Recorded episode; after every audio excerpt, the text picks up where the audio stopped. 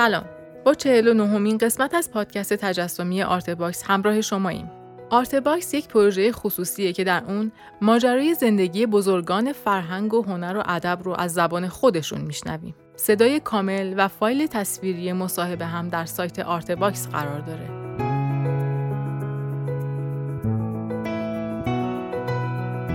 در این پادکست ابراهیم حقیقی درباره بخش چهارم دوره‌های کاریش که شامل عکاسی، تایپوگرافی و نشانه هاست با ما صحبت میکنه. ازتون دعوت میکنم تا با هم بخش دیگه ای از این تاریخ شفاهی رو بشنویم.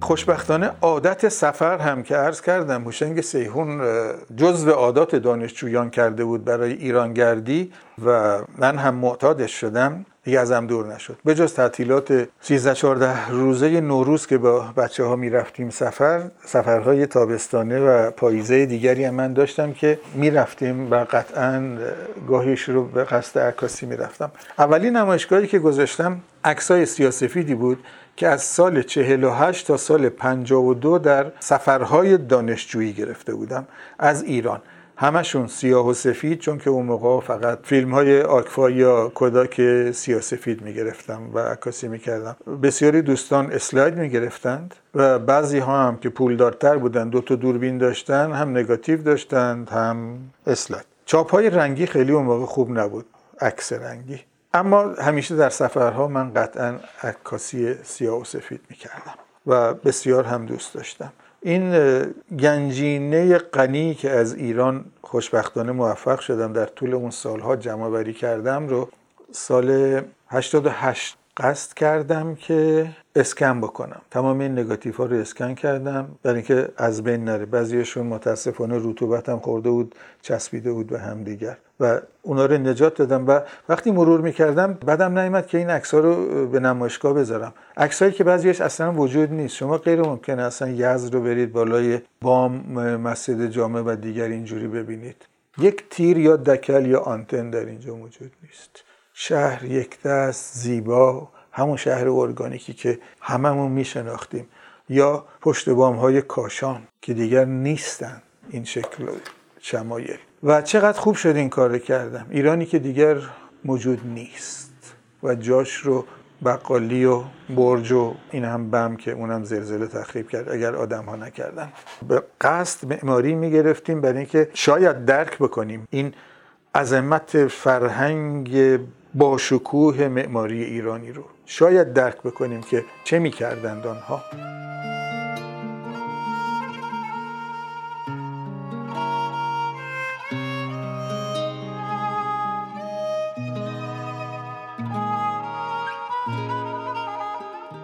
نمایشگاه بعدی که سفر نوروزی رفته بودم به ترکیه، یک پارکی تو استانبول هست، گلهانا پارک، همون گلخانه خودمانه.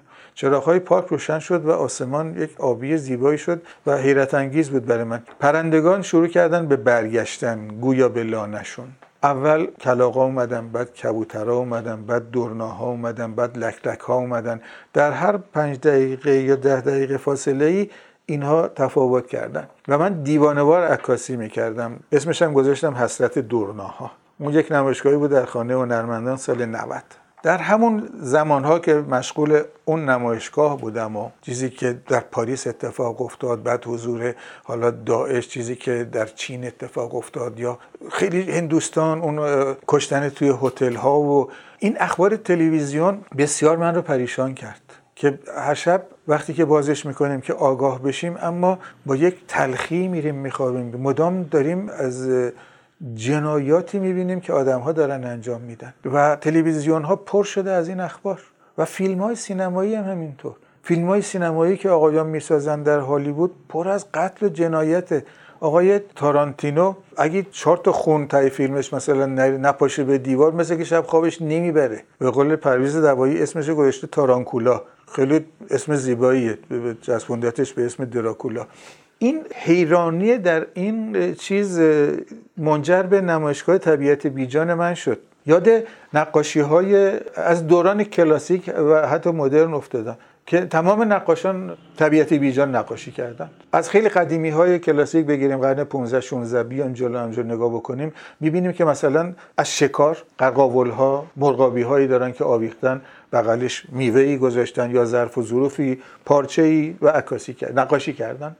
مدرنیست‌ها هم همینطور، سزان داره، پیکاسو داره، ماتیس داره، همشون دارن، همشون طبیعت بیجان رو اومدن اتفاقات می‌خواد. ولی این نگاه کردنی که اون موقع اون نقاش کلاسیسیست کرده که یک قرقاول گذاشته از یک شکار، که حتی مثلا مال کمال‌الملک هم داریم که تو کاخ گلستان هست، یک شکار پشتشه، کشتن یک جانور پشتش نیست.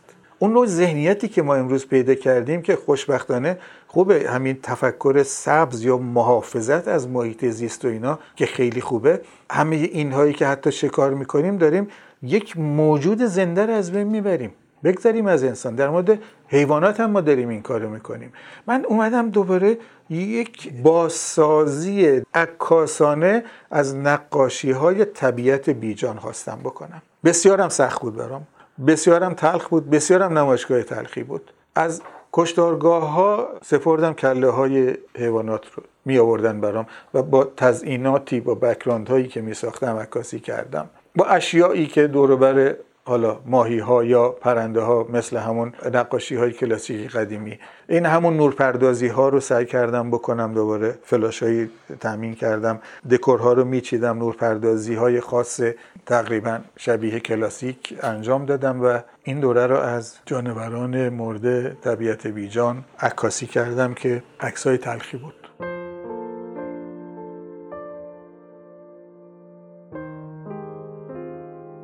این میان عکاسی کردن ها یه بیست سال پیش دارای یک دوربین پانورامای هاسلبلاد شدم. دوربین زیبایی، دو فریم بغل هم میگیره و از اون موقع یه خورده عکاسی پانورامیک کردم که یک دوره عکاسی هفت هشت ساله پانوراما دارم که دوره جذابی بود. نمایشگاه نذاشتم ازش ولی خیلی برای من جذاب بود پانوراما دیدن. اصلا اصلا مدتی عادت کرده بودم ببینم چه جوری میشه که یک منظر افقی رو انجام داد. قرار بود یک کتابی هم ازش در بیارم، یک ترجمه فارسی هم مثل اون چیز خطنگاره هایی که لغت ساختم برای این درست کرده بودم که بذارم اسمش رو پهنه نما.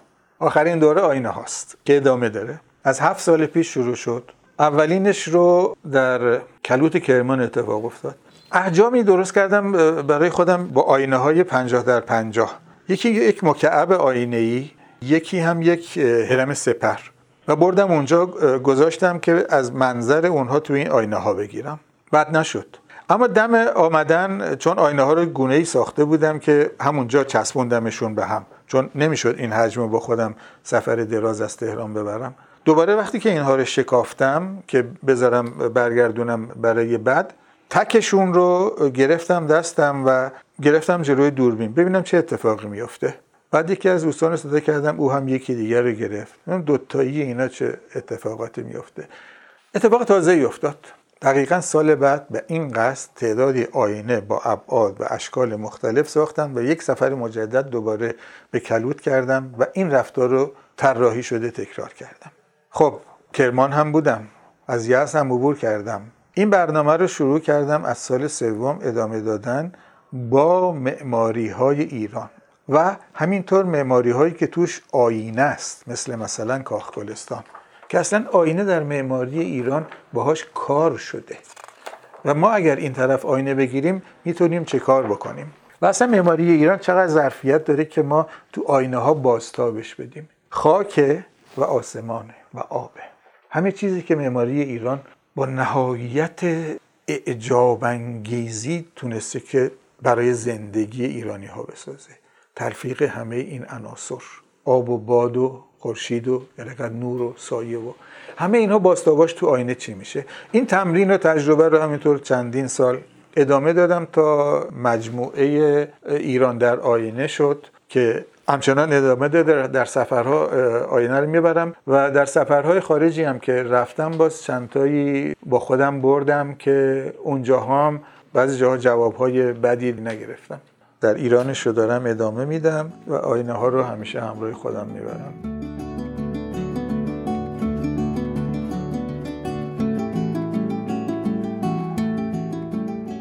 توپوگرافی مبحث تداومداری که آغاز شد و به دعوی‌هایی هم انجامید.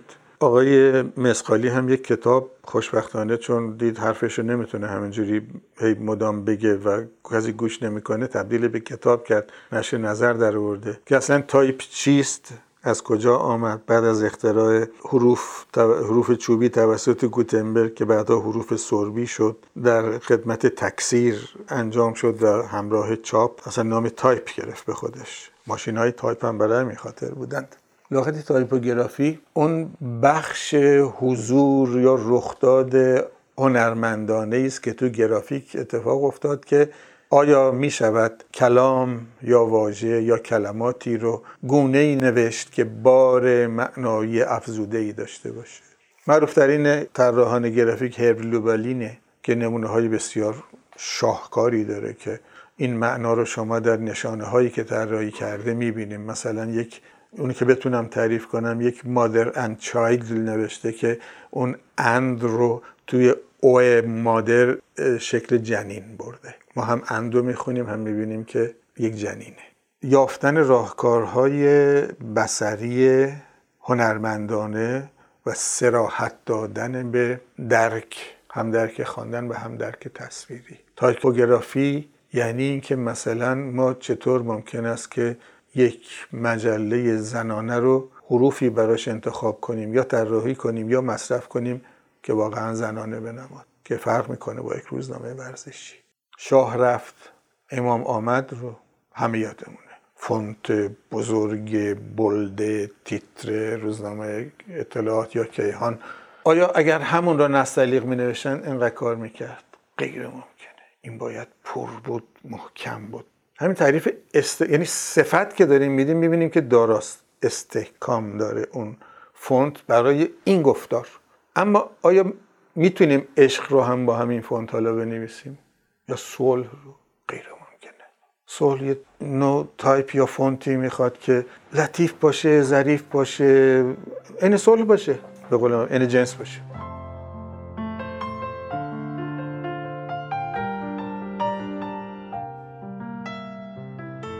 تایپوگرافی ها زمانی که آقای آبدینی این کار کرد که رفتار نو و تازه‌ای بود و این حرف رو همسر زبان ها انداخت، بسیار هم مباحث پیش کشیده شد. یک جاهایی هم یک خلط مبحثی اتفاق افتاد که فرقشون با کالیگرافی چیه. کالیگرافی هم خوشنویسی سنتی است. تایپوگرافی در حوزه معاصر گرافیک و چاپ واقع میشه، با تایپ سر کار داره. فرقشون با هند رایتینگ چیه؟ دستنویس. این بخشی از این کارهایی که من میکنم دستنویس هستن، اینا تایپوگرافی نیستند، با تایپ سر کار نداره. اما چون بعضی اروپایی ها این کار کردن، هندرایتینگ کردن و حتی کالیگرافی رو به همدیگر پیچاندند که در ایران هم شد، به طور کلی نام تایپوگرافی روی اینها باقی موند. مثل هووره که به جاروبرقی میگیم و مثل تایده که به پودر لباسشویی ما میگیم. اما اینا اسامی متفاوتی دارن. در اون کتابی که عرض کردم آقای مسخالی نوشتن، این تفکیک ها رو انجام دادن. اتفاقی که آقای بدینی انداختن اتفاق تازه‌ای بود، اما بیراهه‌ای که بسیاری رفتند که به اینجا انجامید که الان هم متاسفانه همچنان یه خب فروکش کرده خوشبختانه ولی ادامه داره. مثلا هی رو پشت رو می‌نویسند یا به جای هی انتهای دو چشم مثلا می‌گذارند. اینا جز بازی چیزی نیست. یعنی که من اگر وردارم به جای یک هی انتهای حروف که هی گرد تکیست هی دو چشم بذارم، چه چیزی افزودم جز یک بازی یا یک بازی گوشی. و بسیاری از این پیچاندنها که به شخص من هم همیشه نوشتم و یا این دعوی رو کردم که مخدوش کردن کلام فارسی است روی جلد کتاب هایی که اسم کتاب رو من نمیتونم بخونم. باور کنید نمیتونم بخونمش. دارم اینجا که نشونتون بدم، جایزه میذارم اگه تونستید در نگاه اول بخونید. اینا خطاهایی بود که بعداً دوستان رفتن در پی این قضیه و خوشبختانه بعضی برگشتن اصلاح کردن و بسیاری دوستانم خطاهاشون رو نمیپذیرند.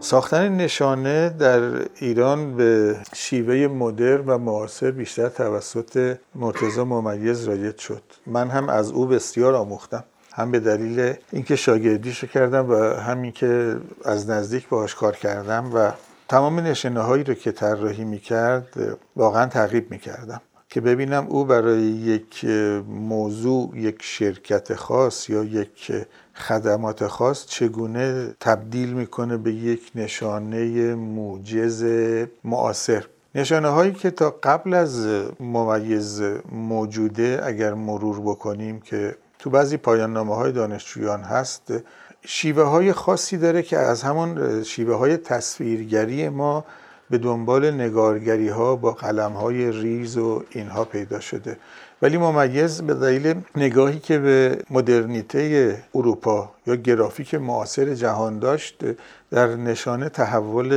بسیار زیادی ایجاد کرد. لکه‌های بزرگ رنگ و یک یافتن نظامی مبتنی بر هندسه که به تجرید و یا ابستراکسیون طراحی نشانه خیلی کمک میکرد.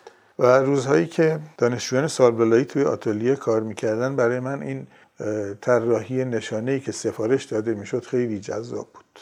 شامل نشانه‌های دولتی میشد، برای اینکه سازمان‌های ارگان‌های دولتی خب دانشگاه رو به عنوان جای رسمی میشناختن که این سفارش رو بدن و اگر موفق میشد دانشجویی که نشانش بیاد هم نمره بگیره و هم برنده بشه جزو نشانه‌های قابل مصرف اتفاق میافتاد. نشانه سازمان چای ایران از همون زمان از نشانه‌های آشناست که خود مرتضی ممیز کار کرده بود و برنده شده بود، یکی از قدیمی تراست. البته قبل از اون آقای جوادی پور هم بسیار نشانه کار کرده بود، مثلا نشانه شرکت نفت اون اولینش رو ایشون کار کرده بود که مبتنی بر نقوش هخامنشی بود که البته عین این رفتار رو هم مثلا در بگم خاطرتون میاد آرمی دانشگاه تهرانه که از نقوش ساسانی برگرفته شده که مرتضی ممیز یک بار اون رو فقط بازسازی میکنه.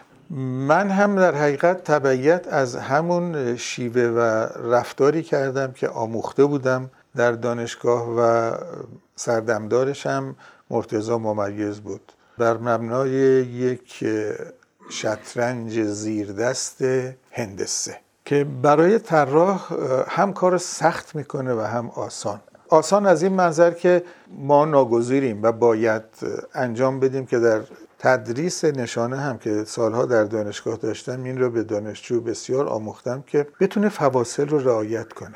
برای روحیه ما ایرانی ها همیشه هم فکر کردم که این بسیار خوب جواب میده، همچنان که موسیقی دستگاهی و ردیف سنتی ایران یا باغکاری ایرانی، معماری ایرانی یا قالی ایرانی مبتنی بر ردیف هایی هستند همشون.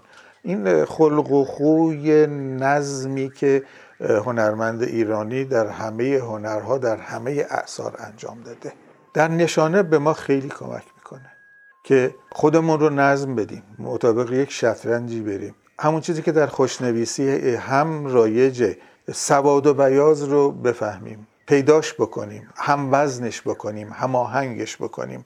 این زیردست شطرنجی خیلی کمک میکنه. اما بخش سختش اونجاست که در تمام هنرها هم باز موجوده. خب یک نوازنده معمولی یکی از سازهای ایرانی میتواند ردیف بنوازه و ما اصلا لذت نبریم. افزودن اون حال یا اندیشگی معاصر در معماری هم همینطوره. در این شطرنجی که به ما داره یک دیکته نظاممندی رو میده، اونجاست که اون وقتی خورده کار رو سخت میکنه که این چالش یا چلنج یا کلنجار که همش از لغت کلنجار فارسی برخواسته برای طراح لذت بخشه.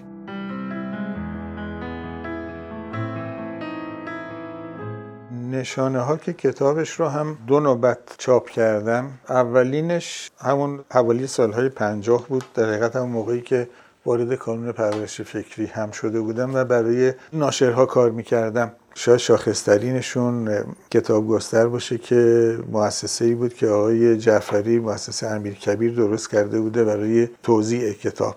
توی اون دوران خاطر انگیزترین این نشانه ها برای خود من هم نشانه تئاتر شهره که فکری که خودشون کرده بودن این بود که از توی آجرکاری ها و یا کاشی هایی که در نما کار شده سراغش بریم که من تعدادی اتود زدم، ولی گفتم بذار من خودم یک فکرایی دارم روی اون دو نیمرخ معروف خنده و گریه ماسکای تئاتری. سراغ این رفتم، واریاسیون های متفاوتی یافتیم تا اینکه با اصلاحاتی به این انجامید و تجربه خوبی بود.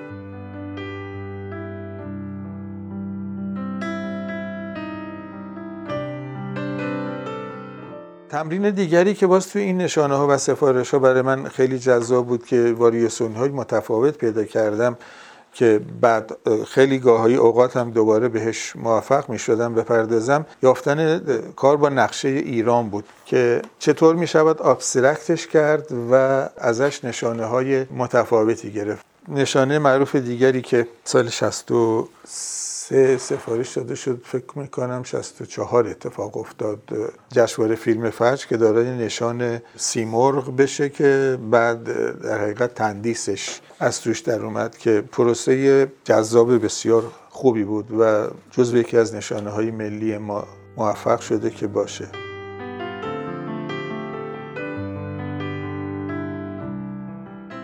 بخش دیگری که اینجا جدا کردم نشانه هایی است که با حروف کار میشه. اینجا نشانه هایی است که با حروف، از اولینش حروف لاتین کار شده که اولینش برای فدراسیون جهانی سوپر هشت در سینمای آزاد مال سال پنجاه و دو که کار شده که دوباره در پی یافتن همون لکه های سیاه و سفید در درون همدیگر بودم. بعد نشانه هایی هستن که با حالا با خود نوشته کار میشوند، نشانه های نوشتاری که سینمای آزاد از اولیناش بود و بعد قاصدک برای یکی از فیلم های کانون پرورش بود که توی پوسترش استفاده کردم از زنده ها و اونایی که داره کار میکنه. نشانه مجله فیلم و بنیاد سینمایی فارابی است که از ف و ب تشکیل شده و پیچش هایی که نشان ایرانی بودنش رو حفظ کرده باشه. یک دوره دیگر تجربه داشتم روی خط بنایی که نشانه ها رو با خط بنایی که خط بسیار مستحکم و بسیار سخت و پیچیده رفتار هنرمند ایرانی در بناهاست تجربه کردم که بعضیشون الان داره کار میکنه و جواب داده و مثل این دانشگاه بیرجند یا دانشگاه لرستان که همچنان هستن. بعد نشانه هایی است که برای نشانه نوشته هایی که برای سینما کار شده، برای فیلم ها که فیلم هایی بوده که پوسترها و یا تیتراژاشو خودم ساختم و یا دوستان سفارش داده بودند که پوستری طراحی بکنند و نوشتهش رو من براشون نوشته بودم. این الهه و این انجمن حمایت از حقوق کودک مال دورانی است که تمرین غیر مبتنی بر هندسه رو خواستم انجام بدم که آزاد اصلا کار کنم.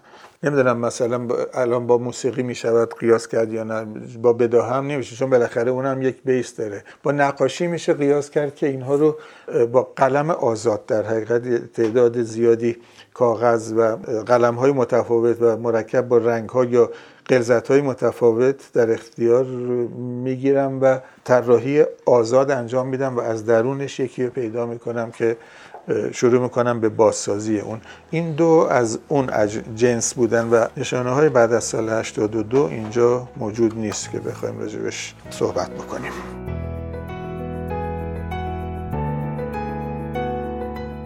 ممنون از همراهیتون. اونچه که شنیدیم خلاصه قسمت دهم تا دوازدهم مصاحبه تصویری با ابراهیم حقیقی در سایت آرتباکس بود. تهیه کننده پروژه فخرالدین انوار، همکاران این قسمت حسین راستی، حسین سلامت و سربناز ذوالفقار. تولید پادکست زهرا بلدی و پرهام وفایی. ضبط در استودیو پاییز. در قسمت بعدی ابراهیم حقیقی درباره گرافیک، سنت و مدرنیته با ما صحبت میکنه. من آزاده نوزاد مقدم هستم و خوشحال میشم که آرتباکس رو به هنردوستان معرفی کنید. وبسایت ما آرتباکس دات آی آر